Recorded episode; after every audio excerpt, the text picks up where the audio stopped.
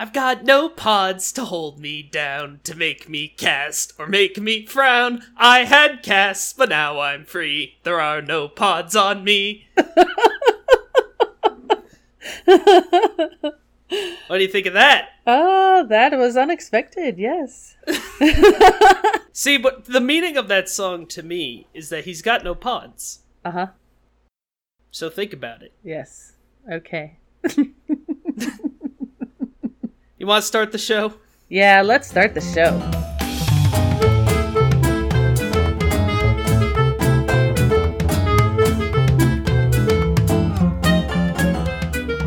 Hello, everybody, and welcome to Me, Mom, and the Mouse, a podcast about the joy of watching cartoons with your family. We're watching every film in the Disney animated canon and talking about how it was made, what it means, and why we love it, or don't. My name is Isaac Coleman, and I'm joined as always by my mother, Rue Coleman. Hello. How are you doing today?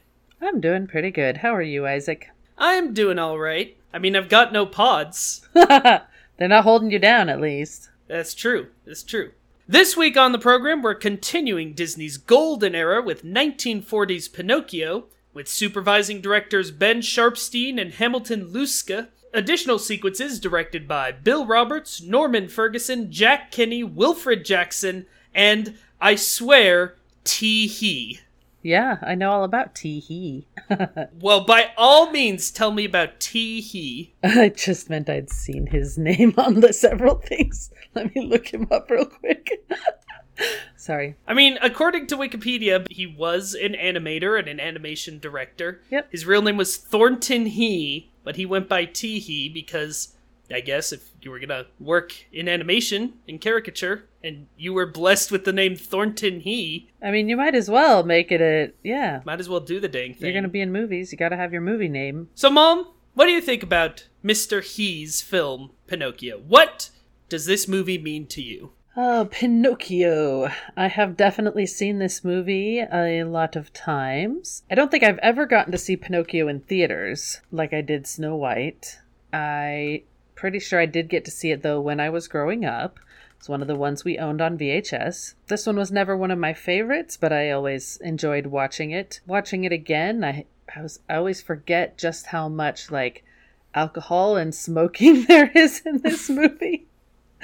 Which makes me a little surprised I was allowed to watch it. But, you know, it's all depicted as bad, so I'm sure that's why it was okay. Right, right. For me, I probably saw this movie, and that's the best I can do. We didn't own it growing up. This feels like a movie I must have watched at, like, great-grandma's house or something. But I think my brother and I are probably the only two American children, maybe ever, who watched the Roberto Benigni Pinocchio more than the Disney Pinocchio. It's so true. Uh, for those who don't know, Roberto Benigni is an Italian filmmaker. He's best known for the movie Life is Beautiful, uh, which won a bunch of Academy Awards and is one of the best movies ever made, mm-hmm. in my opinion. It's an absolute masterpiece.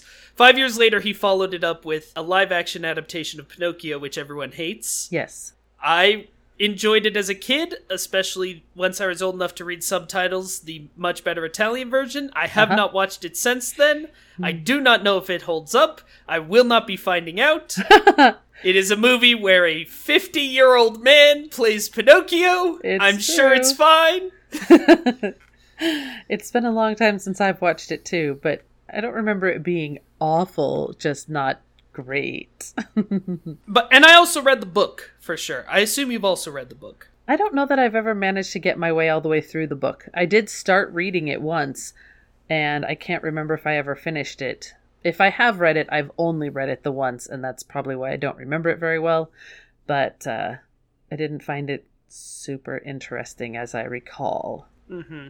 I haven't read it super recently, but I think I've read it a few times. I definitely did read it when I was younger. Yeah, definitely probably the elementary school phase when I was just reading everything. If yeah. it was a book, I'll read it. Of course. Um, you know, before you become an adult and your will dies. Until you get stuck at home for three months and then you can read tons of books, at least in yeah, my well, case. It's, it's not what I've been doing. But obviously, like, there's a ton of cultural osmosis with this movie. Anytime you go to the Disney parks, When You Wish Upon a Star is a super famous song. Right. It is, it is the Disney song, basically as soon after right. this movie, it has been basically the theme song for the entire Disney company ever since. Correct, despite it like barely being in the movie. Well, it's the beginning and the end of, it's the most important. Watching the movie with you, which is the first time I really, you know, consciously have watched it. Uh-huh. So much of it was like, oh, I know who this character is. I know what this scene is. I know what this song is. But I hadn't seen the whole movie, and uh, I didn't like it very much. But we'll talk about that. First, we mentioned the book, The right. Adventures of Pinocchio. Mm-hmm. In nineteen thirty-seven, while they're making Snow White and the Seven Dwarfs, an animator named Norman Ferguson brought a translated version of the book, which was published in eighteen eighty-three, so it had been around, to Walt Disney, who had somehow not heard of it before. Well, you know. Ferguson recalled that after reading the book, quote, Walt was busting his guts with enthusiasm. And Walt goes, this would be absolutely perfect for our third movie. Because following the success of Snow White and the Seven Dwarfs, which we talked about last week, yes, he got started on a movie called Bambi. And Bambi did not come out for a while. No, it did not. We will talk about it on its episode, but Bambi was an absolute nightmare. And it would not be released until forty-two. Apparently, he uh, was definitely into things that were going to have the drama element in there. Bambi's got it right up front. And even Pinocchio, it's all about all the things Pinocchio does wrong. Right. Definitely. And the terrible situations he gets into because of it. But so Bambi, they're having all sorts of trouble with the animation. It was just becoming a huge project. Yeah. And uh, they need to make money. Right. So they move Pinocchio ahead in production. Uh-huh. They change the book a lot. Um, yeah. And I mean a lot, a lot. As I say, it's been a little while since I've read the book, but I like reread the Wikipedia summary of it. Mm-hmm. Uh, because watching the movie, I was like, is it the book? Very different. Yes, it is. It's extremely different. Yeah, not the fr- um, not the last time it's going to be that the book is extremely different from the Disney movie. Definitely. One of the biggest changes they made that Disney was like really insistent on was he wanted Pinocchio not to be a jerk. Mm-hmm. In the book, and from what I recall in the Benigni movie, Pinocchio is absolutely selfish and yeah. cruel. He is a total Total brat. He is a bad boy. He doesn't really learn his lesson until the very end. Other uh-huh. than that, every time he like makes amends or apologizes for something, it's temporary. Yes. And it's usually because something like brutal and horrible has happened mm-hmm. to him. And it's mostly like, oh, I'm so sorry I got caught, or I'll apologize if you'll help me out of this. Yes. So they really wanted to make him a good character and very friendly. They also, like, there are many different iterations of the design, and basically they they kept wanting to make him more and more human. The two character animators, Ollie Johnson and Fred Moore, who were drawing him, kept making these designs, and Disney didn't like it, and Disney didn't like it, and they made another design, yeah, Disney yeah. didn't like it. So a younger animator, Milt Kahl, uh-huh. was like, you guys are obsessed with him being a wooden puppet. You're trying to draw him like a puppet. And his idea was, quote, forget he was a puppet and get a cute little boy. You can yeah. always draw the wooden joints and make him a puppet afterwards. That makes sense. Kahl makes a test sequence. He shows it to Disney. Disney is like, this is great. This is exactly what we want. Mm-hmm. They also wanted him to have a good character yeah. to help lead him through the story. And so that is where they take the character who is a minor character in the book uh-huh. who tells Pinocchio, be good, and Pinocchio kills him with a hammer. If oh. you want to know how the book differs from the movie. No cricket, or at least not for long. No, there's a cricket. He gets killed with a hammer by yeah. our protagonist. um In this, of course, they make the character Jiminy Cricket, and they make him into a conscience and a good person? Question mark? Yes, yes. I was like, mm. we're gonna talk about that. Yes, we are. Disney also, now that uh, he's made a ton of money, he's this huge success, he got eight Oscars. He wanted to cast more famous voice actors. Oh. Uh, I have to be honest, I have not heard of really any of these people. Uh, oh. Cliff Edwards, Dickie Jones, who's in Mister Smith Goes to Washington, I guess, Frankie Darro, Walter Catlett. I haven't heard of these people, uh-huh. so no, my not, not really. suspicion is these are not, like, super famous actors, but I bet if we were around at the time. Possibly, yeah. I- I'm guessing these are sort of mid-tier actors whose fame has not, you know, lasted eighty years, which is fine. Right, right. But uh, they're, they're certainly bigger names than in the previous movie. Mm-hmm. They also tried to get, or technically got, the most famous voice actor of all time, Mister Mel Blanc. Uh-huh. If our listeners haven't heard of him, Mel Blanc, of course, was the voice of every Looney Tunes character. Right. Essentially. But what did they want him to do in the movie? What they wanted him to do in the movie was voice Gideon the Cat. But then they decided Gideon would be mute after he recorded all of his lines, ah. so the only line that makes it into the movie is a hiccup he did. But when you hear Giddy hiccup, that is absolute voice acting legend, grandfather of the entire industry, Mel Blanc. Well, you know, at least they did kept him for something. And he was also, we talked about this, but it got cut out of the final episode, but if you recall, he was also supposed to be in Snow White uh-huh. as the voice of Dopey. And then they decided Dopey needed to be mute. Um, apparently this is a thing with his characters. Apparently. As far as I can tell, it only happens these two times. But it's weird that it... It's one of those things where it's like, if I had a nickel for every time this had happened to me, I'd have ten cents. But it's still weird that it happened twice. Yeah, it's true. Uh, and his voice is so good. Why would they... D- It's not like they would listen to his voice and think, oh, that's terrible. We just can't keep it. Like, right. And the thing is, with Dopey, they were like, from what I read, they were considering him for the role, but he hadn't recorded yet when they were yep. like, oh, he's going to be mute. They, so he just like got dropped from the project. And this, right. he recorded all of his lines and then they deleted them. Hmm, so yeah. I don't know why that was. I don't know. I'd never felt like I miss Gideon talking, though. Um It just feels fine for him to be another mute character to me. For sure. Obviously, they're still, you know, pushing the boundaries of animation in a lot of ways. Yeah, that underwater sequence. That underwater sequence is really the big one. Right. They had, like, okay, so at this time, animation, you've got character animators, they mm-hmm. animate characters. You've got background artists, they draw the backgrounds. Right. And you've got effects animators, who create everything that moves other than the characters. So vehicles, machinery, uh-huh. weather, shadows, water, fantasy effects, you know, like we saw in Snow White. Okay. And this movie had the most effects animation of any movie when it came out, and they really put a lot of effort into it. Yeah. There was an effects animator named Sandy Struther who kept a diary about the year he spent animating splashes, ripples, bubbles, waves, and the illusion of being underwater. Oh, I could believe it. It really works. Absolutely. And, like, he did an amazing job, and the underwater sequence is, you know, truly incredible. Uh-huh. But it's also like, you know, that was this guy's entire year. He's drawn bubbles. Right. It's amazing. The movie comes out. It is hotly anticipated. Unlike yeah. Snow White and the Seven Dwarfs, where everyone was like, huh, can you, can you believe this? This one, it was like, oh yeah, we are so excited uh-huh. to see, you know, what Disney's got going on. What's next? We love Snow White. Let's have something else. And overall, it did pretty well critically. There were some people who were like, well, it's not as good as Snow White. But there were a lot of people who said it was as good or even better. It was not a box office success, though. Uh-huh. Apparently, though, your great-grandmother actually got to go see it when it was brand new. Wow. She liked it. Good for her.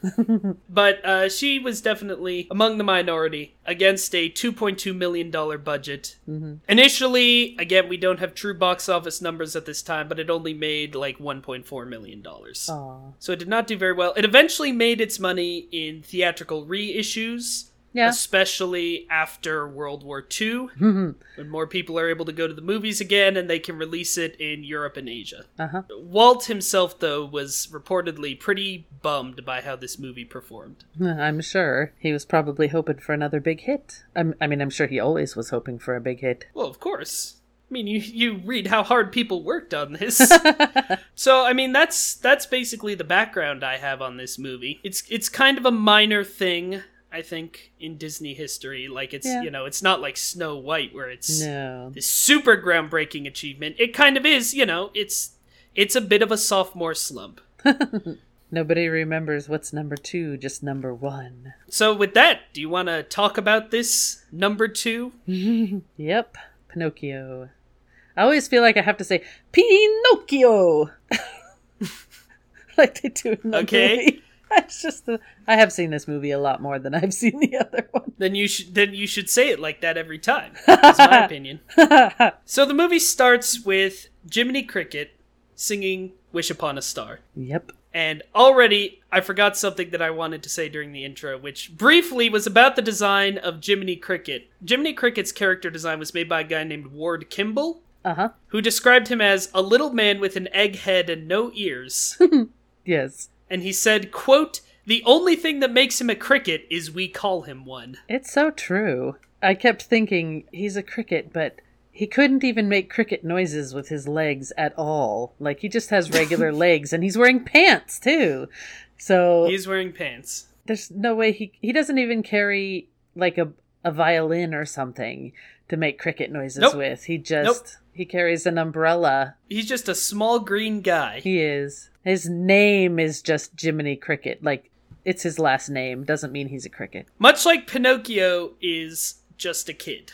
Yeah. And then, you know, has Sharpie markered wooden joints onto his elbows, and that's it. Well, no, he has a weird nose. A pe- person wouldn't yeah, have a nose quite like that. You can't say that about somebody. Got a weird nose. He has a wooden nose. It's like a stick stuck in his face. It's- It's pretty rude. So the movie starts with Jiminy Cricket singing "Wish Upon a Star." When you credits. Wish upon a star. Yes. And he's sitting on a book. So they, they kept with the they kept with the theme of the book, except it's an animated book, not a real book this time. Yes. And also it did it almost kind of felt like, you know, a very like knowing nod at Snow White. Like, again, just think about this being this hotly anticipated sequel. Like, you know, this is this is the Avengers. Maybe I should say, the Avengers Age of Ultron. Oh, I wonder why you're comparing those two. I can imagine why. Uh, and, you know, where it's like, well, we all love the first one and we're all coming to this. And so there's these kind of sly nods. In the same way, you see the book, but yeah. we're not starting on it. We're starting with the, you know, quote-unquote cricket on top of the book, mm-hmm. who then opens the book and starts reading from it. Right. And it's almost like he jumps into the book. Yes, there is a... As he's jumping into the book, really, as he's jumping up to the cottage in the book, there's, like, cricket cam. Yes, with the jumping. Where we're seeing it from first-person perspective where it's jumping. And uh, you told me apparently this freaked your great-grandmother out when she no, saw it. my grandmother, your great-grandmother. It was pretty surprising. Not the sort of thing that they would have seen before, I guess.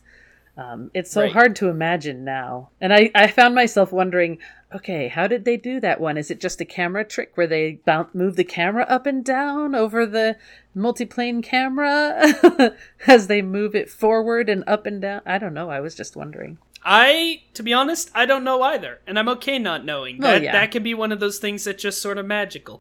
Yep. Uh, so can we get a, I, I guess, a Pinocchio mom status? Pinocchio's mom is tricky because, of course, he doesn't actually have a mom. He is a wooden puppet. So presumably, I mean, you could either go, there was a tree he was cut from, or potentially you could say the Blue Fairy is like his mother because she actually brings him to life. No, it's the tree. She gives him life like a mother does. No, it's the tree. So, so... It's the tree, though. It's a tree. It's a tree. uh, so- Mom status, Leafy. I, I think mom status is either Leafy or Blue, so, you know. It's it's a tree, though. Pretty. Sh- I suspect Pinocchio's mom status is alive but unseen. Yes, because that's what happens when you take wood out of a tree. You leave it alive. Well, you can. I didn't know. I was thinking, like... You put your glasses tree... back on and face the facts. Pinocchio's mom is dead! I was imagining the Pinocchio's tree... Pinocchio's mom is dead! I was imagining the tree that, like, the acorn came off of that his tree grew from. So separate trees. So you're saying Pinocchio himself is a tree? I mean, he He was. He's this part is of the least comprehensible mom status of all time. Yeah, well, we gotta we gotta abandon bit. So Jiminy Cricket breaks into this home that he is cricket cammed over to uh, because he's a monster and a thief and a vagrant. He's definitely a vagrant. He's wearing rags. So once again, we're starting the movie with somebody in rags. There's a lot of there you go. surprising uh, parallels between this movie and Snow White that I didn't remember ever noticing before, because I don't know that I've ever watched them back to back. Except, is Jiminy Cricket the main character? Uh, I mean... This, I think, is part of the problem of the movie, is that Pinocchio's supposed to be the main character. Yeah. But he's not really... He's not our point of view. It's... Yeah. And he doesn't have much agency. We'll talk about this. Mm-hmm. We do actually see Pinocchio here. He's kind of creepy. Because he just, because he's just a puppet. He's just staring blank-eyed at the wall. Except, again, he's a puppet who he's looks puppet. very much like a human. So, I don't know. I found it a little unsettling. I thought it was a pretty good trick to be able to make something that is going to be a character with emotions later be so plain and dead-eyed, I guess, now. Like, sure. You know, it's an interesting trick that the animators had to do. I, I tend, I watched this one thinking a lot more about the technical part of it than the actual story, I think, because I've seen it so many times. You were having to watch it. Because the story is really boring. Well, uh, this one has a lot of visual gags, and I had forgotten just how much of the movie is. If you look away from the screen, you're missing the bits. This is true. We're definitely getting a lot of those gags now as mm-hmm. Jiminy's hopping all over the room. He's looking at all the different carvings uh, because Geppetto... I don't know. Another thing about this movie we gotta address sooner or later. Okay. Geppetto's a creep. What? He's he makes music boxes and puppets and things carved out of wood? First of all, the Geppetto in the original book, uh-huh. he's very poor. Uh-huh. He's friends with a woodcutter who finds a talking log and gives it to him because he's like, I know you need wood, and also this thing is cursed and I hate it. But he's very, very poor. Geppetto in this... He's got so many extravagant carvings, uh-huh. and he doesn't seem to be selling them That's at all. It's true. It's true. His cottage doesn't even look like a store. There doesn't, you know, there's no sign out front, as far as I could tell. Well, and he's just like got them. It's a one-room building too. Like his bedroom is in the same room as his carving room, and you wouldn't have your bed in your shop room. If you walk into somebody's house. And they have wall-to-wall dolls. And clocks. You're walking out of that house, right? You're turning right around. Well, You're you being do like, say nope, dolls. Nope, this person's a murderer. And I do know some people who own that many dolls. You own a lot of dolls. Yes, but I don't have wall-to-wall. You own a lot of dolls, and their unstaring eyes do greet you whenever one walks into your home. But you ain't got Geppetto dolls. No, I don't. Anyway, Jiminy's looking at all of these wooden carvings. Uh, he gets on a music box. He grabs butt. There are quite a few. Patty fingers. Yes, very many butt jokes again. And Geppetto... wakes up or walks out for I can't remember why, but Geppetto shows up. He has an Austrian accent. Yes. The actor was Austrian, and he's not even trying to do an Italian accent, nope. which is a little weird. I was expecting I mean I was expecting Stromboli. Because, you know, this is an Italian book, it takes place in Italy, but it's also Disney in the year nineteen forty, so I expected everybody to be like, "Hey, pizza!" Pizza, pizza. Like, just the most ridiculous Italian accent. Um, but he shows up. He's so excited about Pinocchio this puppet for some reason. He's making. He, he, he's apparently lonely, except for the fact that he does have a cat and a fish. So, you know, he's not completely alone. Right. They were like, we gotta double down on animal companions. So the animal companions are, as you mentioned, Cleo, the fish who he calls his water baby. It's weird, Mom! It is. Also his little mermaid. Geppetto's a weirdo! And Figaro, the cat, the cat yep. who wants no part of this and is therefore, by default, the best thing in this house. Figaro's kind of the grumpy of the movie. You know, the breakout uh, character that you didn't expect to like as much as you did. At least that's how I felt about Figaro. Maybe, but they don't commit to him as hard as Grumpy. He's not really a curmudgeon. There is yeah. the part where Geppetto forces him to open a window. Like, he just, he's a servant for Geppetto. Let's call it what it is. Kind of, yeah, yeah, yeah. Anyway, Geppetto does this dance with this doll, which is weird. And he sings a song that is not very good. All the clocks go off at once, which is hell. It's apparently, um... a song called The Old Music Box that there are lyrics to, but they didn't actually include them in the movie. Again, Jiminy is like, he argues with a creepy-faced puppet. He's flirting with a couple of girl puppets. Uh, all of this is very normal. This is all a very regular thing to see and do. It's true that Jiminy doesn't seem to be able to tell the difference between things that are actually alive or things that are just mechanical. Very strange. And then there's like a long sequence of everybody going to sleep, and again, this is where Figaro's forced to open the window in a very long sequence that's funny, but it's also like, man, Figaro, you gotta unionize. You gotta rise up. Yeah. Once he finally gets the window open, Geppetto's like, oh, it's a wishing star! The wishing star! Oh, the, yes, the wishing star! Oh, I must go wish on it, and here is my totally normal wish. I wish that the puppet I was dancing with was alive. It just, it's a very strange thing to wish for. And look, obviously I'm being facetious. We're having fun. We yep. all, you know. I mean, it's Pinocchio. That's what he's got to do. He's, he has to have a real live puppet, or it's not the story of Pinocchio. But why does he want the puppet to be alive? Yeah. Is the idea that he's lonely? I- I'm assuming the idea is that he's lonely. He he wishes he had a family. I don't know. Here's the thing. He, he's he's actually I... kind of cruel to Figaro even in the earlier part where he's dancing with right. Pinocchio, because he makes the puppet pet Figaro and then kick him in the behind. And it's like, right. you made your puppet kick the cat. That's so it's, rude. Yeah. Here's the thing. Obviously, like Snow White and the Seven Dwarfs, we're not dealing with particularly complex characters. No. Like this, it's a very impressionistic movie. It deals in very broad strokes, but I feel like I get all of the characters. Mm-hmm. I get what they want. What they want makes sense. The order of events pretty much makes sense. This movie, I don't know about. So Geppetto wishes for the doll to be alive. Jiminy tries to go to sleep. There's a bunch of noise. Because there's, there's a building full of clocks and snoring, and yeah, there's he, all silliness and, with that. And uh, he yells quiet at everything, and it all goes quiet, and he goes, after all, enough's enough. Because he's just like, he's just doing bad riff tracks on the movie throughout the movie. And, I mean, we gotta talk about Jiminy. He does make commentary it's, on things a lot. It's a very interesting choice that Pinocchio's conscience is like kind of a weird hobo, you know? I, again, having not really seen this movie that I could remember before, right. I knew Jiminy Cricket was the conscience, and the vision you always have is like him singing When You Wish Upon a Star and mm-hmm. doing conscience-y things. And I was like, oh, he's going to be a scold throughout the whole movie. Nope. He's really not. He's just this guy. He really is just this guy. He's just a weird home invader.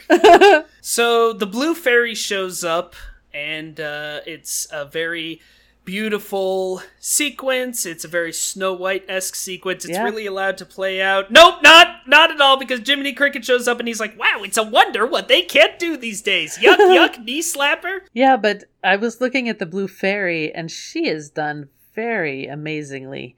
Parts of her are are see-through. Parts of her aren't. She is. She's uh, very cool to look at. It's true. It's true. I got no beef with the Blue Fairy. But that's the thing. So, like, she turns Pinocchio alive, and she's like, if you want to be a real boy, you'll have to be a good person. Nope. You have to be brave, truthful, and unselfish. Specifically those three things. And Jiminy, of course, has to be like, ha! That won't be easy. Yuck, yuck. Waka, waka. And it's like, I'm kind of enjoying this moment with the Blue Fairy. I do like all the music boxes in Geppetto's house, though. I think they're very cool to to look at. I mean, I'm just interested in the unique music boxes and clocks he's got going on, even if they are mostly annoying. I agree. The anim- Listen, The animation of this movie is pretty impeccable. Yeah. I don't think I really have a bad thing to say about any of it. Uh-huh. I mean, it's just, it's fully gorgeous. Yep. And there's so many different modes of it, right? Where mm-hmm. it's like very realistic Italian town. And I have mentioned those They Drew As They Pleased books yes. before. Um, one of them it, talks about the man who like designed yes. most of the look of this movie, and especially for the backgrounds of this movie, who grew up in Italy, yeah. in an older part of Italy. So he's sort of drawing his childhood home, and like it feels so real. Right. It feels so specific and so sharply observed. Yeah, that's in that first one that you loaned to me. It was very cool to read all that. So I agree. And all the music box animation is really great, but it's, I don't know, it's sort of weird. We're sort of Snow White, you know, it's like dramatic scene, comedic scene. Yeah. This, we're kind of mixing the two, and I don't know that it always works for me.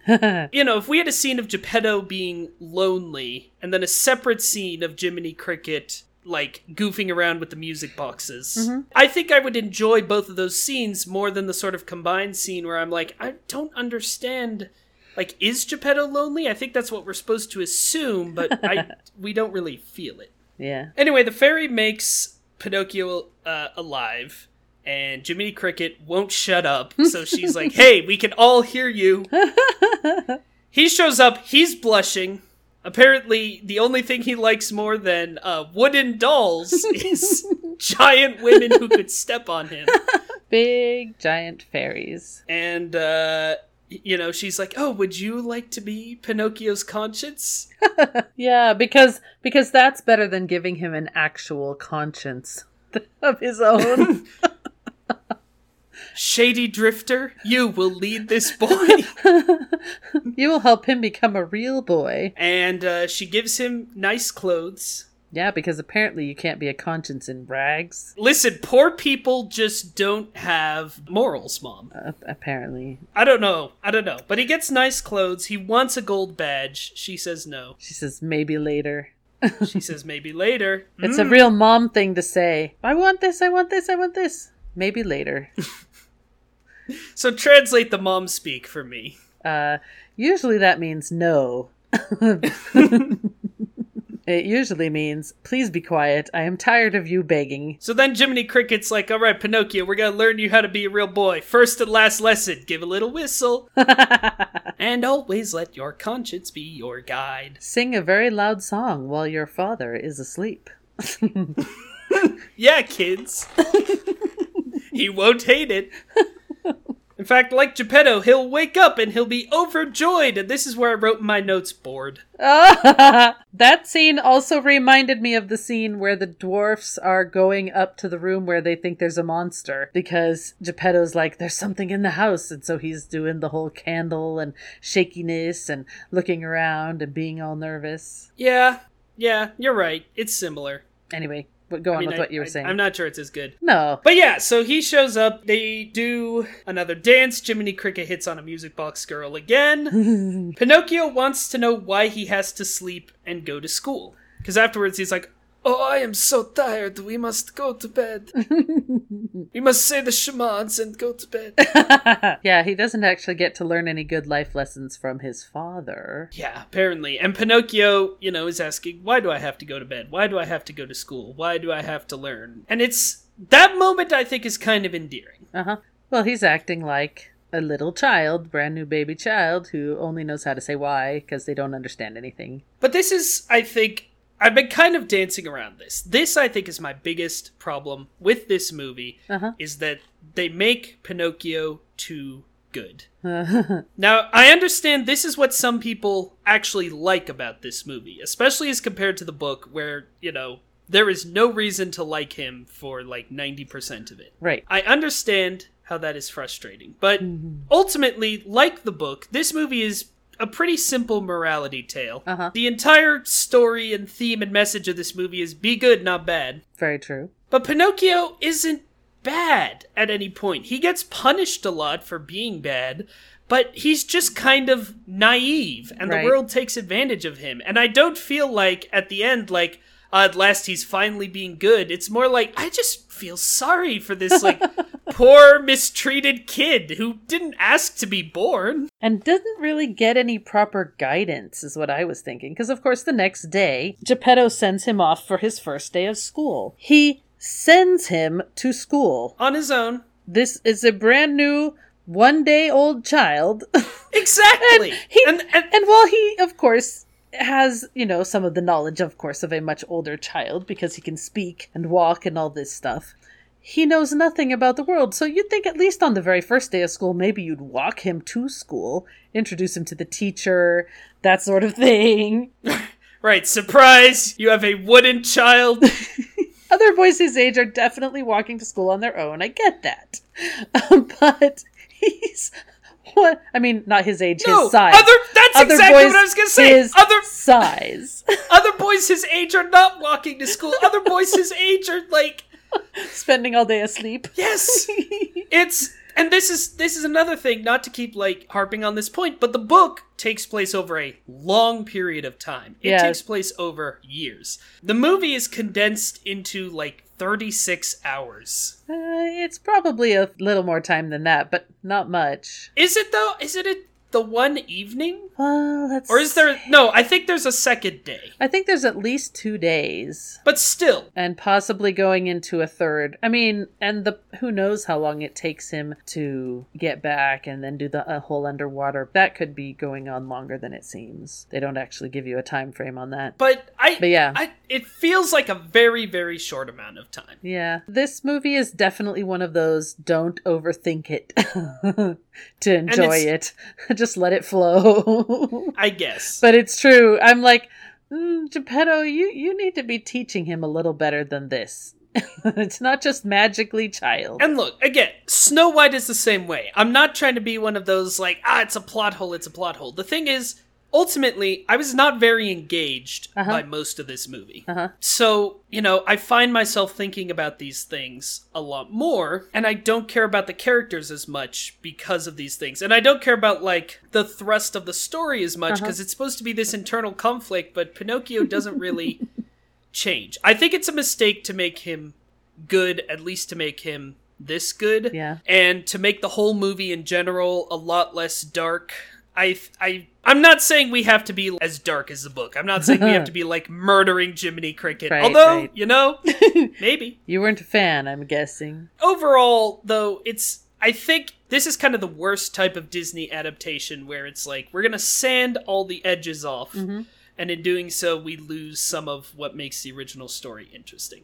That is essentially my take on this movie. Yeah. This is not, you know, to say that anyone's wrong if they like the movie. A lot of people love the movie. A lot of people, again, specifically love the choice of making Pinocchio good. Those people aren't wrong.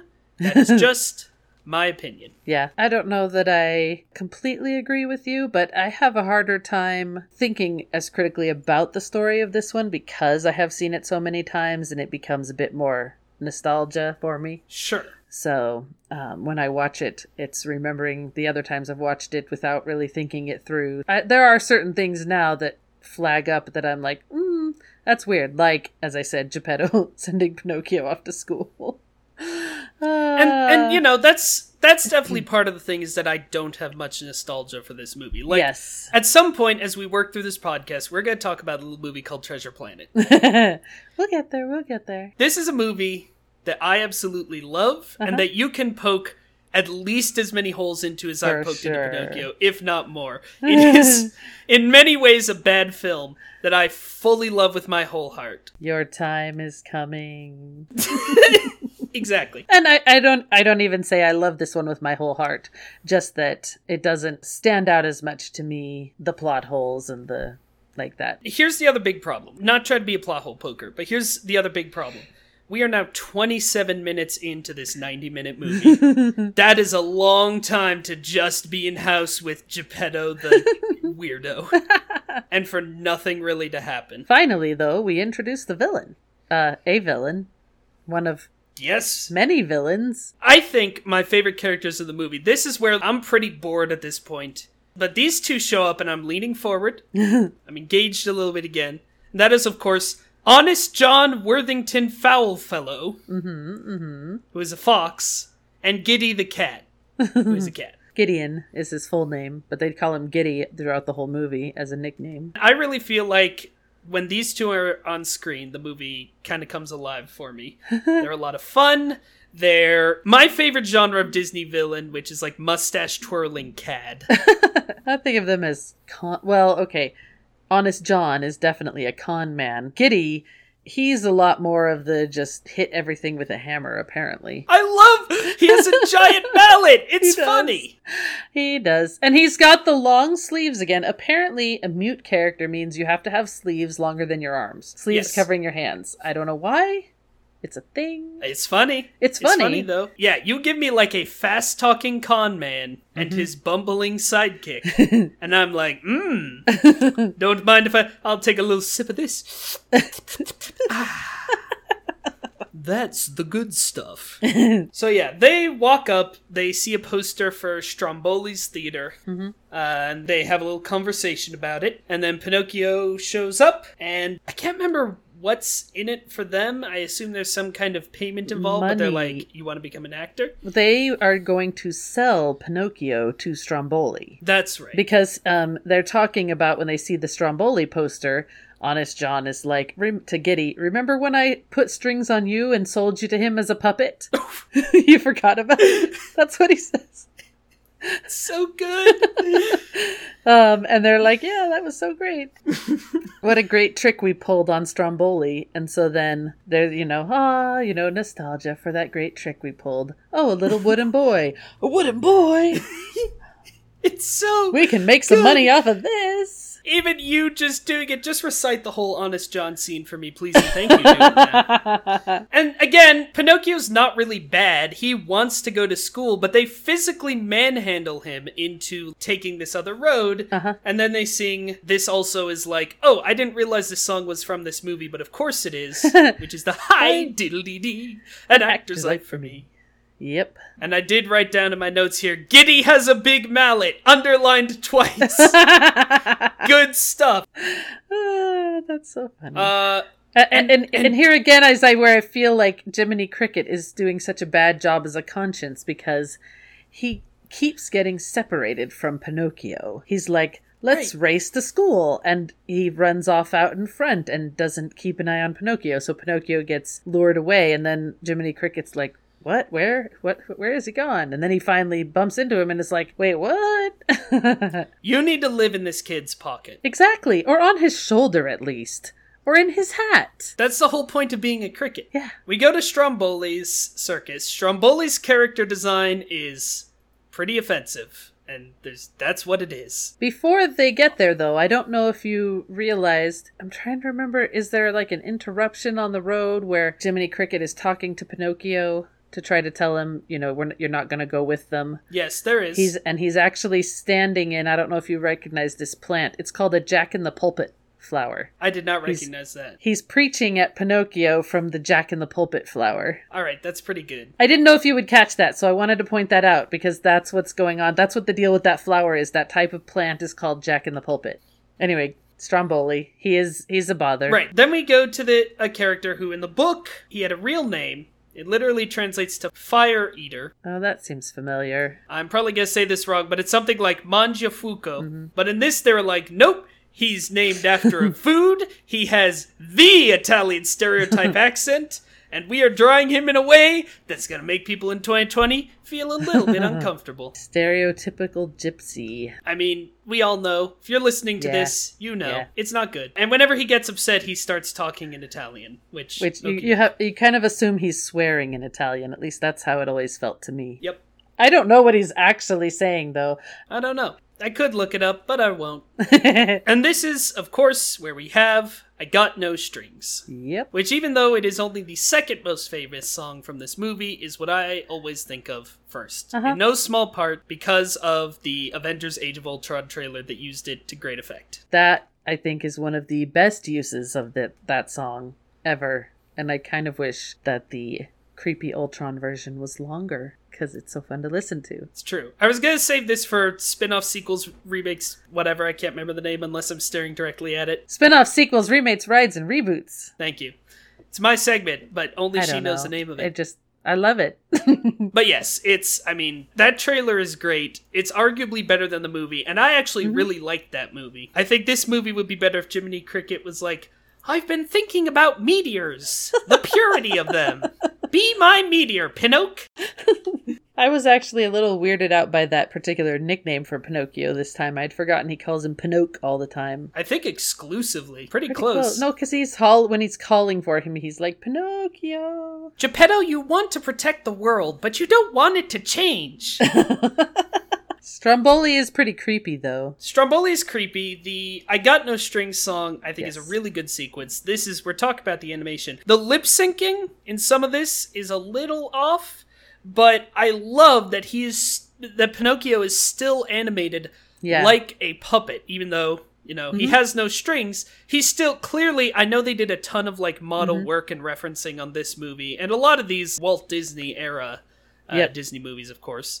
And it's clear that they were looking at how actual marionette yeah. puppets move, and they were imitating those movements, and it mm-hmm. looks amazing. Mm-hmm. And it's great. Pinocchio also meets a lot of, uh, how would you describe these lady puppets um. for our uh, P G-rated podcast? I was just going to say girl marionettes. Yeah, but they're very... Um... much older than him. These are the sadder but wiser puppets. There you go. There's a German puppet, there's a French puppet, there's a Russian puppet. Everyone in the audience loves this act. And Jiminy... Jiminy's like, well, I thought he needed to go to school, but he's a success, so yeah. maybe I was wrong. And he leaves! He, he doesn't leaves! even go talk to him or anything. Apparently, being an actor's okay as long as you're a success. Right, and of course, they make a ton of jokes about how actors don't have consciences. What does an actor need with a conscience anyway, yeah? And there's a lot of jokes about, like, being a good person versus being an actor, which are kind of funny, but it's also like, Walt Disney, pay your actors. Yeah. Pay and credit your voice actors. Uh, then Stromboli kind of rules in this next scene because he is both eating food and counting money with a giant sword. Yes. It's a it's a big old knife. it's a it's a cutlass. It's like if a pirate pulled out a cutlass and Crocodile Dundee was also there to pull out a larger cutlass. That second one would be what Stromboli's working right. with here. Pinocchio's like, all right, I can't wait to be an actor every day for the rest of my life. I'll just go home and then come back. Yeah, I'll go tell my father about my big success. And again, not to poke holes in this movie, but it seems like Stromboli should just be like, all right, yeah, that works. See you tomorrow. Curtains at nine. Instead, he's like, no, you are a slave. Yeah. Which, you know, not for nothing. Seems like if Stromboli just wasn't an abusive weirdo, Pinocchio could have just had a successful career as an actor, and that could be his life, and he could send plenty of money back to his dad. They don't make it seem... like he's being bad. Yeah, it's not like he's being a bad boy by running away from school. It's a lot of people who drop out of school to become actors. And if they find success, you know, you can live a perfectly happy, wonderful life doing that. I don't yeah. know. It's less of he's doing a bad thing and more of he's got himself into a dangerous situation and doesn't know it. Right. And by got himself into, again, was press-ganged into it by a fox. And he is a literal infant, so he was like, I yeah. guess. You seem like a nice chap. And also Stromboli says, uh, when you are growing too old, you will make good firewood. And he throws an axe at an existing puppet who it's implied is already being used for firewood. Yep. Has this, has this happened before? Has Stromboli just been... Are there other living puppets, or has Stromboli just been taunting dead puppets? What is going on, Stromboli? I assume that it's when his, you know, the puppets wear out, because... if all their dance numbers are as energetic as the one they did with Pinocchio, I can definitely see them getting damaged over time. So... here's the other thing, though. Burning a regular puppet is not a bad thing. You know, he throws the axe at the puppet and it's like, oh no, he's killed before. And it's like, well, either there are multiple living puppets, which is a big question mark, or, you know, he's just been disposing of yeah, trash. Yeah. I don't know. It's just... the morality of this movie is all over the place, which is a problem when you're literally making a morality play. Yeah. He's definitely a much more disturbing villain, though, I think, than either Honest John or Giddy. Yeah, I would say so. In part because, again, in this scene, he straight up says, like, And when you get old, I'll kill you. Yeah. Stromboli, of course this is going to make Pinocchio want to escape. It's true. Whereas if you just like, hear me out, what if you just employed him? Ah, but he wants all the money for himself. I will say the scene where he it gets all upset about the, the washer in mi- the midst of his gold coins and then gives it to Pinocchio didn't make any sense to me when I was a kid. I didn't understand what was going on there. I just admired the audience member who paid with a I washer. I know, right? And and it was not discovered. I was Honest John. Let's be honest. Honest John was like, "No, oh, yes, I'll pay for a ticket." Yes, that I'm sure that was him. And though, so he gives it to Pinocchio as his wages. Again, Stromboli. All capitalism is bad, but like you you just dress it up a little bit and people will live in this system their whole lives and never question it, Stromboli. Yeah. So Pinocchio whistles, which Jiminy was like, anytime you whistle, I'll show up. So Pinocchio whistles, of course Jiminy doesn't show up because yeah, he left. It's not his mind. Because he left. He does eventually change his mind and decide he's going to go at least say goodbye to Pinocchio. Right. He decides of his own accord, eh, but I'd like to mooch off this kid a little more. He completely fails to help him. This goes on for a little while, but then the Blue Fairy shows up. And finally, fifty minutes into the movie, Pinocchio tells his first line, his nose starts growing. Yep. Which not only continues to grow larger and larger, but conjures up a nest and two uh-huh. birds. Pinocchio can create life. Very, very creepy. Because that's how that's how trees grow, right? They just grow birds' nests with eggs in. This is lending credence to your theory that Pinocchio is, in fact, a tree. um, but the Blue Fairy, of course, frees them. Then we have a scene in the Red Lobster Inn, which is kind of funny because that's just a restaurant now. Yep. Not that we can go to it because we're Jewish and it's like all seafood. Yeah. Giddy and our old pal Honest John are uh-huh. here and they're doing all kinds of bits. Giddy makes a smoke ring and dunks it like a donut, yeah. which I really enjoyed. There is a Cockney guy. The coachman. And it's great because he offers them like a whole bunch of gold. He's like, would you like to make a whole bunch of money? And Honest John is like, who do we have to kill? Exactly. Explicitly, he says, who do we have to throat-slitting motion? Honest John is fully ready to be a hitman. Yeah. And then he's like, no, no, I don't want you to kill. I want you to find stupid boys. Kidnap them and we'll take them to Pleasure Island. Yeah, I was gonna, and then they're nervous about that, but Pleasure Island, but the law. I, I don't really understand what the law has to do with Pleasure Island, but he's he's listen. We'll do, we'll do murder, but we draw the line at deportation. We'll do murder, though. You want us to kill a kid? So we like to talk about our favorite scenes. Uh-huh. This is mine. When Honest John and Giddy the next day grab Pinocchio, mm. Honest John does a whole bit where he's pretending to be a doctor, and he's just, like, throwing out this mix of total gibberish and words that almost fit. Yeah. It's so fun. He does this whole bit, and then after, like, running around, you know, yelling quote-unquote doctor things, he says, you are allergic! Like, it's a death sentence. Yeah. It's hilarious. Again, these are my two favorite characters, and I, I fully love this scene. I think my favorite scene is the, the music boxes and the clocks. Oh, yeah? All the different uh, actions and things that they do, that whole silliness. I think that's my favorite bit. Well, you're really winning out, because my favorite part is, like, probably ninety seconds, and your favorite part is twenty-seven minutes eh, long. Not quite that long, but they do it both at the... Don't they do it again at the end? They do it twice in the beginning and once at the yeah. end, I think. Depending on what you're counting exactly. Uh, but I mean, mainly I like watching the music boxes and the clocks do their things, so yeah. So they're like the only cure for your, you know, deathly allergies, which, hey, I can relate, man. It's so true. Is to go, of course, to Pleasure Island to be kidnapped by the creepy coachman. Mm-hmm. It is here that Pinocchio meets Lampwick. Yeah, who's... who's sounds and looks like he's in his twenties.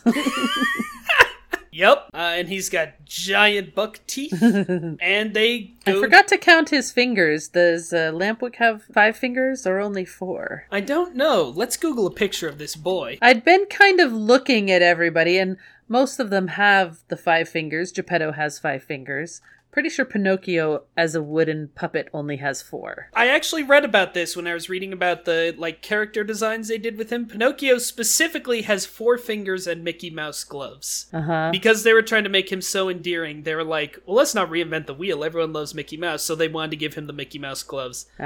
and fingers. But Lampwick, I am seeing here, has the full five fingers. I thought he probably would, yeah. So yeah, they go to Pleasure Island, which of course is like this paradise for bratty boys. Yes. um, and I gotta say, every like movie or book I've ever read of Pleasure Island, I always do kind of be like, this does seem awesome, though.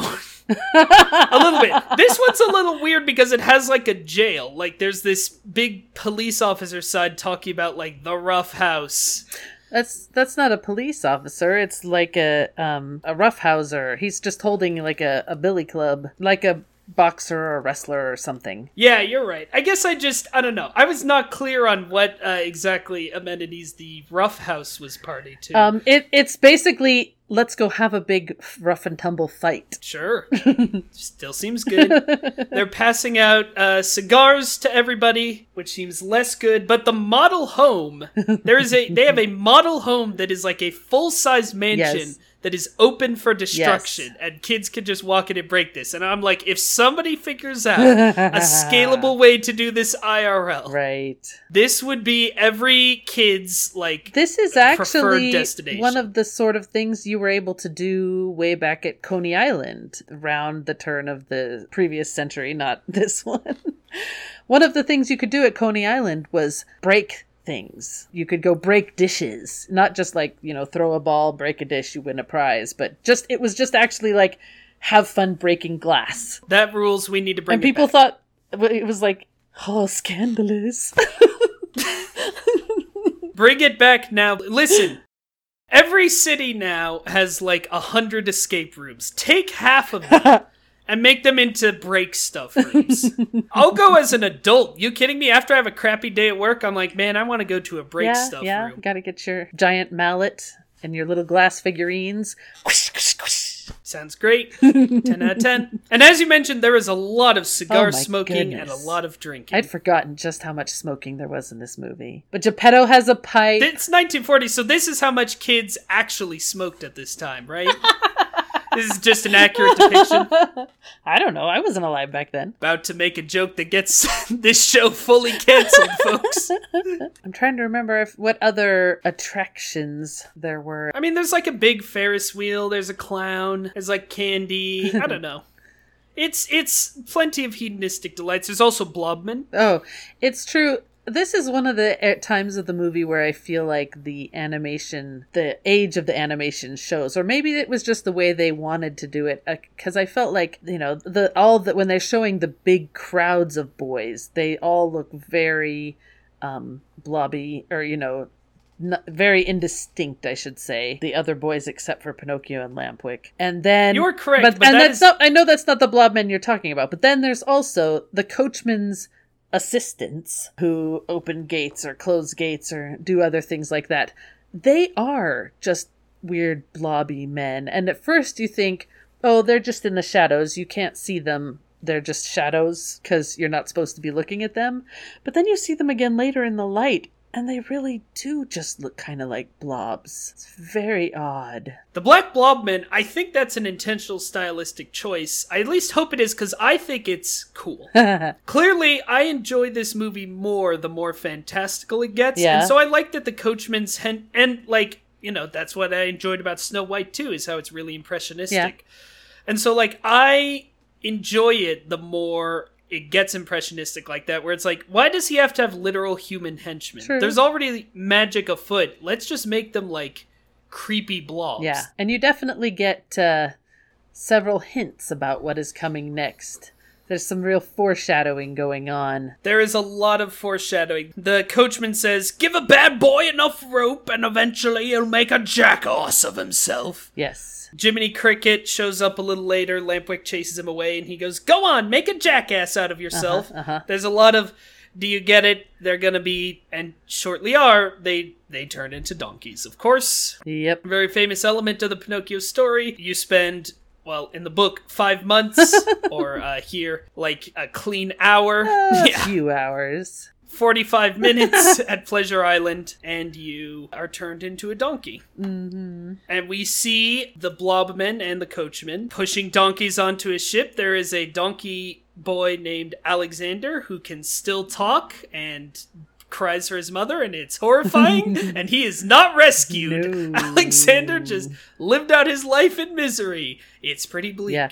I did notice that when Lampwick transforms completely into the donkey, it's a shadow transformation, kind of like it was in Snow White. Like you see his shadow on the wall as he transforms, yes. Not you see him, and you see Pinocchio's reactions. And it's really good. Yeah. I mean, the transformation sequence is really effective. And this is where they're like doing the most to sell Pinocchio as a bad kid. Yeah. Like when he's smoking, and there's the big sequence of him making funny faces as he smokes, of mm-hmm. course. And yeah, Lampwick is transforming and literally begging for his life. It's, as you say, it's very similar to the transformation sequence in Snow White. You see that Jekyll and Hyde influence yeah. again. And it's it's pretty upsetting. Yes. And so Jiminy Cricket and Pinocchio escape into the water. Pinocchio has donkey ears and a tail, but it seems like mm. once he leaves Pleasure Island, the transformation stops. Yep. I don't... Which is sort yeah, of there's no explanation of how the transformation works or if it stops because he chooses he's not going to be bad anymore. But it it's actually he's kind of chosen to stop the things before he gets the ears and the tail. So I'm assuming right. it's the location somehow. And, you know, as we've noted, if Jiminy Cricket stayed with him, if his dad stayed with him... Teach him a few things about life. Explain some things. As soon as you leave him alone... I feel like if this movie's about anything, it's about, like, the world is a cruel place. And, like, the second Pinocchio is left on his own in any situation, the forces of evil are ready to take advantage of him. Yeah. Which is why you gotta be present for your kids. Good lesson, good lesson. So he... Pinocchio does finally go home to find his father, and nobody's there. Mm-hmm. And so, naturally, a magic bird shows up. Yeah, and gives them a note from the Blue Fairy saying that Geppetto has been swallowed by a whale named Monstro. The pacing of this movie is so weird where it's like, here is the next scene, Pinocchio, go to it. Yeah. It's not like Pinocchio discovers that Pinocchio has no agency, is what I'm getting at. Yeah. He is not a compelling protagonist because until the very end, he doesn't really make He doesn't really take an action of his own accord. Right. He's just doing whatever whoever is near him tells him to do, which in this case is go to the next scene mm-hmm. with Monstro. Yep. Here's where I feel like he's finally showing the first of the three virtues that he is supposed to develop. He is brave. That he is. Because although part of me is like, is he really brave or is he just naive and doesn't realize how bad Monstro's going to be? Yeah. But... He he does get, even after they're swallowed by Monstro, he does, uh, I believe, still act bravely. We have to talk about this underwater yes. sequence. We talked about it a bit up top, but it is absolutely gorgeous. Yeah, it holds up so well. You, you, it is weird that Jiminy Cricket can breathe underwater. Yeah. I'm not bothered by Pinocchio because he isn't a, a, fully alive. He's a piece of wood. Right. Doesn't actually have to breathe. But there's no explanation of Jiminy Cricket. And that's just a little right. weird. And here's the thing. It is weird. It is weird. And I knew we were going to make, you know, we were going to talk about it and probably make jokes about it. I want to point out, that sort of thing doesn't bother me at all. It's true. That sort of logical failure doesn't bother me because I'm like, oh, it's a Disney right. movie. But the ones that break the characters, that's where I'm like, eh. But yeah, there's, I mean, we have a lot of business. They clearly know, like, this is our bravura sequence. Right. This is the thing people are going to talk about. So the movie slows down quite a bit, which I appreciate, and really lets you live in this. Mm-hmm. We're doing some more butt jokes. Lots of fish. Lots of plants. The only female character, Jiminy Cricket, It does not seem to be into shows up, which is a fish who is very into him. It's true. I wouldn't say overall that I found this sequence really funny, per se. Uh-huh. Like, I, I'm not laughing at it like I am with the dwarfs in the previous movie, but it is sort of, you know, it's pleasant, it's gently interesting. Yep. It's it's a visual feast. And then, of course, after a lot of build-up where all the fish are scared of him, we get the reveal of... Monstro. Which is the best-looking thing in the movie, I think. Monstro is truly scary. Mm-hmm. Yet another villain in this many-villain movie. Yes, he's another villain. And he is painted in, like, he looks different from everything else in the movie. He does look very different. And I feel like whales on their own, I don't necessarily find them scary. No. But this whale, they, like, really make him scary. And they really emphasize the size of him as compared to our heroes. Yes. If you're a kid and your entire life is defined by being, you know, a little thing in a big world, big is innately kind of scary. Yeah. So, yeah, Monstro is here. They enter his mouth, and the scene of his mouth with all the sharp teeth that whales don't have, but that's okay. It's true. Eating big tuna that the whales don't eat is so. Very scary, and the reveal is great. All of this, it's it's very, very dark. Um, how do you feel about when Geppetto and Figaro and Cleo, before Monstro starts eating the tuna, and they're all starving to death? Yeah, that is... How do you feel about that? I mean, yeah, scene. Like, we talked about it last week. These early Disney movies are way darker than people remember. Even, I feel like, than we remember. Yeah. Yeah, they're starving to death. And Geppetto's like, oh, well, I am sad because we are going to die of starvation. Yeah. Which is also kind of funny because I feel like if you get eaten by a whale, a lot of things are going to kill you before starvation. We have yeah. no food, and this is the only problem with us being inside the whale. Everything else about it is pretty chill. So then Pinocchio finally finds his father. And as with most of the scenes with Geppetto, he reacts to Pinocchio like, oh, of course I knew you were there, and then is surprised by it. Like, this ha- is a is a thing that happens with Geppetto all the time. Yes. When he's first, when Pinocchio's first alive, Pinocchio's like, I can talk. And he's like, no, you can't, Pinocchio. And now Pinocchio's like, Father, it's me. And Geppetto's like, wait till I keep catching these fish. Don't bother me. Oh, wait, yes. It's you. and, and once they escape Monstro, they do that a third time with, no, Pinocchio, you're dead. No, I'm not. Yes, you are. Now lie, lie down. down. That one made me laugh so hard. And yeah, all the Monstro stuff, both when Pinocchio and Jiminy Cricket are running from him the first time and get eaten, and then again when yeah. they're escaping, like, these are big action set pieces. Yep. And, you know, I can't deny them. I was a little checked out of the movie at this point, because clearly I had not been loving it up to here, so even so... Yeah. We don't have any more Honest John. I was kind of feeling like, this is great, but it's too little too late. Also, yes, uh, it shouldn't be Monstro, it should be Honest John, but... It is really good, and Pinocchio is the one who saves the day because yep. he realizes that if they light a fire, it will make Monstro sneeze. Mm-hmm. And here's where I think he gets brave and unselfish. Right. I feel like at the end, he only has two out of three. What's the third one again? Truthful. I mean, he never lies to anyone. Well, he only lies that one time. That's true. But he tells a ton of lies that one time, and he barely apologizes for them. Yeah. He only apologizes for them so that she'll make his nose small again. So, I don't know. I guess it's true. I didn't think about that. That is the only time he lies and does the nose thing, which is like what people remember from this movie and this story. Or about Pinocchio. You know, tell a lie, yeah. your nose will grow.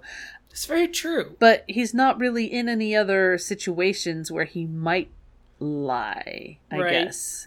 I mean, it's not like Geppetto... I mean, no, even wait. when Geppetto asks when... him about his donkey ears and tail, he doesn't explain them. So he doesn't lie, but he doesn't tell the truth either. It's true. Geppetto's like, what is with your ears? What have they done to my sweet baby boy? And he's like, I've got a tail too. Yeah. And Geppetto's like, oh, I guess that explains it. No further questions, Your Honor. Yeah, so he, he doesn't actually tell the truth. Well, you see, instead of coming home, I went to Pleasure Island, where I learned all these wonderful, um, terrible things to do. But Pinocchio, he not only saves the day, but he kind of sacrifices himself for Geppetto, yes. gets yes. himself hurt. This is where he's unselfish. Yes. And uh, the Blue Fairy's like, congratulations, you got... Well, you got two out of three, but that's good enough for me. Real boy. You're a real boy now, and you look pretty much the same as you did before because that one animator decided that you should look like a regular boy even when you're a puppet. So this visual is kind of removed of its power. Anyway, bye. No more Honest John. Oh, I think he's cute as a real boy, though. I think he's a cute little boy. Sure, he's a cute little puppet. I think he's cuter as a boy. Mom thinks humans are cuter than puppets. You heard it here first. Only the hottest of hot takes. Here on Me, Mom, and the Mouse. And then, having done nothing at all helpful to the movie in any way, Jiminy Cricket leaves and is rewarded with his eighteen karat gold badge. Yep. And sings When You Wish Upon a Star, and that's it. That's the end of the movie, really. The end of Pinocchio. You'd think Pinocchio wouldn't need him as a conscience anymore now that he's a real boy and has his own. I mean, yeah, I, I don't think he needed Jiminy Cricket at the beginning. I don't think Jiminy Cricket was helpful at any point in this movie. He gets rewarded. Is that fair? I ask you, members of the jury. Jiminy Cricket should uh, be sentenced, is what I'm saying. He should be charged and sentenced. I don't know for what. For egregious flirtation. I'm not that bothered by Jiminy Cricket. Jiminy Cricket should be tried in The Hague. um, I'm Alrighty. being ridiculous. I'm being hyperbolic, folks. Yes, you are. Let's talk about the sequels, spin-offs, remakes, rides, and reboots that came out of this movie. Yep. So, as with many of these older movies, many of these Golden Age movies, there's not a lot. There are several other movies of Pinocchio, as you pointed out, the Roberto Benigni one. Yes, there um, are. Put a pin in that for a moment. We'll come back to that. Uh, Pinocchio's characters show up at the Disney parks. There is a ride, Pinocchio's Daring Journey. Yep. There is a restaurant, Pinocchio Village House. I've actually eaten there several times. How is it? It's good. You've eaten there too. I'm sure. I'm sure it was, you know, park food-licious. Although the Disney food is usually pretty good. Yeah, it was pretty good. And of course, there's Monstro on the uh, Storybook Land ride. Yep, Pinocchio got a Disney on Ice show. I don't know if you care about Disney on Ice. No, that's one of those things I was interested in as a kid, but as when I got to be an adult and I could actually afford to go, I was like, eh, I don't care. He's on ice, though. There were a couple of video games that nobody knows about. They don't exist. Hmm. Uh, Pinocchio also shows up in the Kingdom Hearts games. Are you aware of Kingdom Hearts, Mom? I am aware of it. I've never actually played it, but I have heard of it. And he is also, of course, on the Once Upon a Time show. A lot of people really liked that they're Kingdom Hearts. Mm-hmm. Good for them. There was going to be a direct-to-video sequel, much like the Snow White one, that was canceled when John Lasseter took over Disney Toons and was like, nope, we're not doing that direct-to-video garbage anymore, please and thank you. Yeah, I can't imagine what they would do, especially because if they do a sequel, he's a real boy. And so you can't do the iconic Pinocchio puppet look. So they would have had to do one of those, like, not a not a sequel or a prequel, but a, like, here's a day you didn't get to see. Let me tell in you. In the actual movie. When you say you don't know what they would do for a sequel, put a pin in that as well. Oh, no. And there is going to be a live-action adaptation. I gotta tell you, I have a lot of disdain for these Disney live-action adaptations. This one sounds a little interesting. Oh. It's being directed by Robert Zemeckis. Uh-huh. And it's being written by Zemeckis himself and Chris Weitz, who, if nothing else, Mom, you know as one of the writers of Rogue One. Oh, okay, yes. A very good movie that we both like very much. Yeah. So, listen, I'm not saying it's going to be good, but clearly I don't feel like this is, you know, a timeless classic that shouldn't be remade. Yeah, That's yeah. an interesting team to work on it. Maybe it'll be good. Maybe. Who Think knows? They'll keep Jiminy Cricket or kill him off in the first act? He gets crushed by a hammer, yes. We're bringing it back to its roots. When you wish upon a... So that's kind of, you know, those are kind of the highlights. Nothing too much to talk about. I was like, oh, is there not going to be much to this segment? But then I discovered Pinocchio and the Emperor of the Night. Okay. Have you heard of Pinocchio and the Emperor of the Night? No, I have not. This was a nineteen eighty-seven animated movie released by New World Pictures and created by Filmation. And it was reverse engineered from, we want to make a sequel to Disney's Pinocchio with all of the serial numbers sanded off. It is very blatant about that. It is very much trying to be a sequel to that movie. Yeah. And it is also very much, though, like, but we don't use the same design, and we don't use Jiminy Cricket, and we, like, just barely, you know, again, it's like, really... You probably changed the color of Pinocchio's clothes or something, right? Actually, the design of Pinocchio is very strange in this movie. Let me go ahead and send you the poster. You can see that. But it's so obviously intended to be a sequel to the Disney movie that Disney actually sued Filmation for copyright infringement, but they lost because the Pinocchio characters were in the public domain. And again, they were very careful to just barely not make it the Disney designs. He's definitely a puppet again, though. Well, here's the thing. This movie, I did not get to watch all of it. Oh, you watched some of it? It is, let me tell you about this movie. It is free on Tubi, free on YouTube, and free on Amazon Prime. And let me tell you, those of you who are not connoisseurs of trash like me, free on Amazon Prime nine times out of ten means it is a wretched object. I'm very disappointed I couldn't watch the whole thing. This is one of the strangest films I think I've ever seen.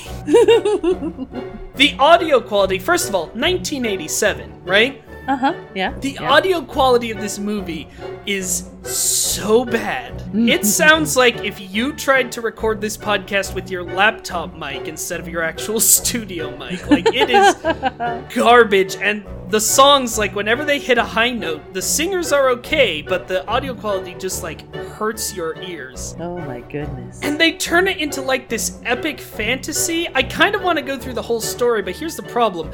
The Wikipedia synopsis for this... Yeah, yeah. Which is very much a Wikipedia synopsis that is, like, cutting it down to its bare bones.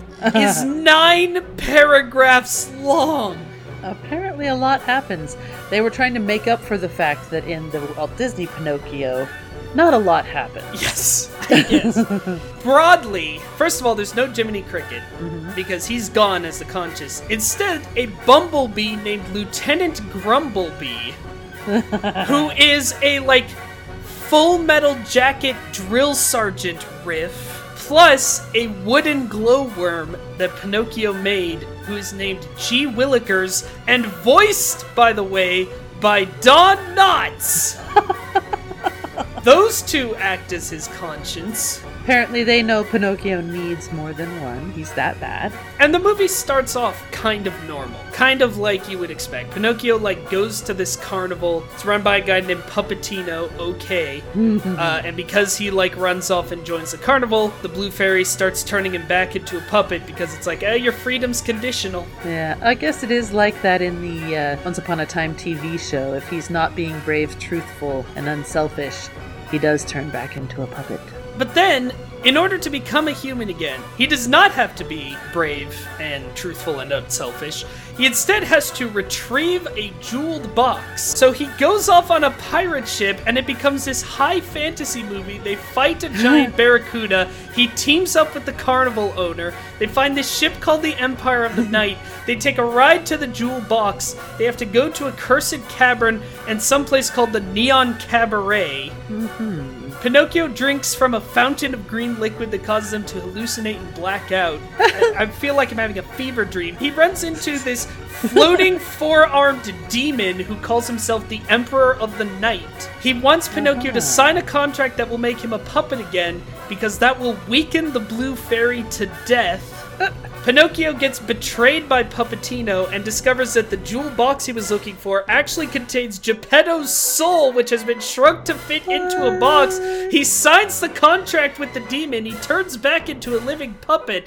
Then Pinocchio is surrounded by a blue aura, the light of the good fairy. He has a fight with the Emperor. They shoot bolts of flame at each other. Pinocchio transforms into a blue shining orb and plunges into the Emperor's flaming figure, destroying him and his ship.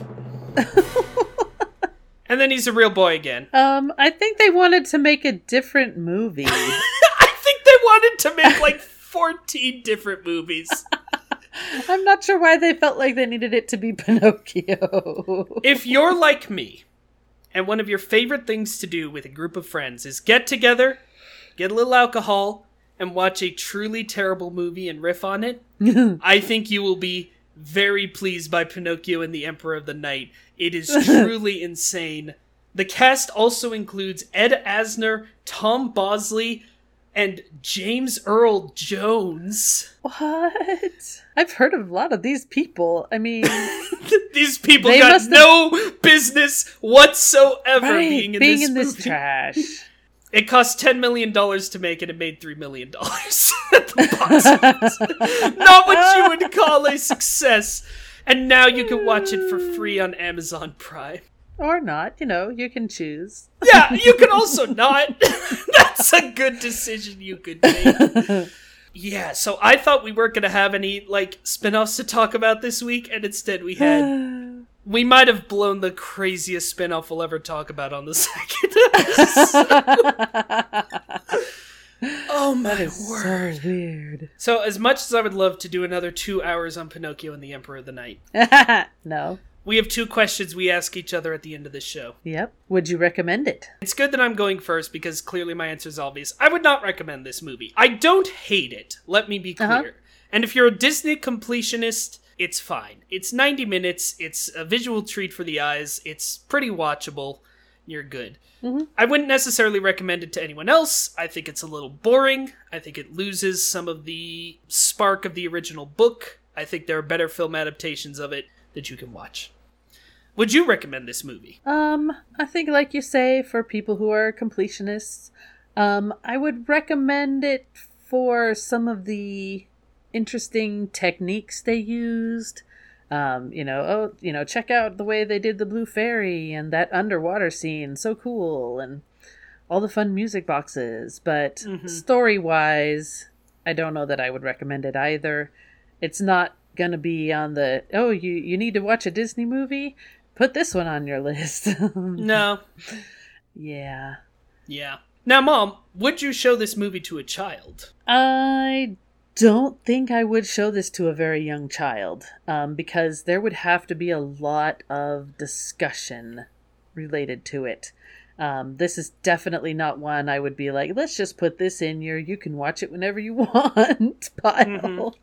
It would definitely be more of a, when you're older, ten or up potentially, we'll watch it together as a family and we'll talk about it. Now, do you feel like that's because it's kind of dark and scary, or do you feel like that's because it shows so much immorality? Do you feel like it's a... like when VeggieTales did the bunny song, which was a really catchy song about all the bad stuff you should never do. Uh-huh. And they had to be like, don't sing the bunny song, it's bad. I think it's more the not wanting to have to explain about the smoking and the drinking and all the immorality and the things they're doing and why they're bad and what's going on here. I mean, I saw it when I was younger. I don't I think I probably would have been at least ten. But again, I think it would have to have a lot of conversations to be like, you don't get to be this way. Don't behave like this um, cricket that you... yeah, you're like, the cricket specifically. He's a very bad example. Sure. I had not thought about it from the, like, morality perspective of it. Um... Which makes sense. I am not a parent. Again, it's a little weird that I answer this question. For me, I feel like I was thinking more of the scariness factor. Yeah. And I feel like if your kid has a strong moral center and if you're having those conversations with them, I feel like I still don't know if I'd recommend it to a kid. I know for a lot of kids, there are movies where they watch most of the movie, but there's a part they can't handle. For me, The Little Mermaid, I could happily watch it up until the sea witch transforms, and then it's like, nope, and that's the end of the movie. Right. um, and I, uh, I know kids whose parents will skip the beginning of Finding Nemo, right? Uh-huh. And just watch the rest of the movie, yeah. or the beginning yeah. of Up. Uh-huh. Um, this is kind of the same way where I feel like, in terms of the scariness factor, a kid could probably get through most of this, yep. but Monstro is gonna be a problem. Yeah, and I suspect that would be why we didn't bother trying to get it when you were younger, because I wouldn't have remembered everything else, but I would have remembered how scary Monstro was, and I don't think I would have been comfortable showing it to you when you were younger, uh, since you did tend to be scared of things like that. Oh, no question I would be having nightmares about Monstro. Again, like the Sea Witch, it's like a big thing. Yeah. And I was scared of the bird in Bug's Life. Gigantic. A big, a gigantic enemy is a problem. It was certainly a problem for me. I feel like that's a problem for a lot of kids. Mm-hmm. And Monstro's extra scary on top of that, so. Yeah. Just no good. on that note, I feel like that was a good little episode. Maybe a little, you know, very gently contentious. I think that's okay. We don't have, there's yeah. no reason for us to have to agree on every movie because for it sure. is still always fun to talk about these with you. Yep. And it's fun to watch them in order. I didn't even realize, here we've only seen two of them, and I didn't realize how many parallels and things I would already be seeing. Absolutely, absolutely. And we'll, of course, be back next time for another movie that came out in nineteen forty. Another movie that was supposed to be released after Bambi, but got released before. Fantasia. Fantasia. One of my favorites. I'm looking forward to that one. All right. I don't remember it that well, so I'm very excited to revisit it with that uh, with that strong recommendation. And until next time, I'm Me. I'm Mom. And it all started with a mouse.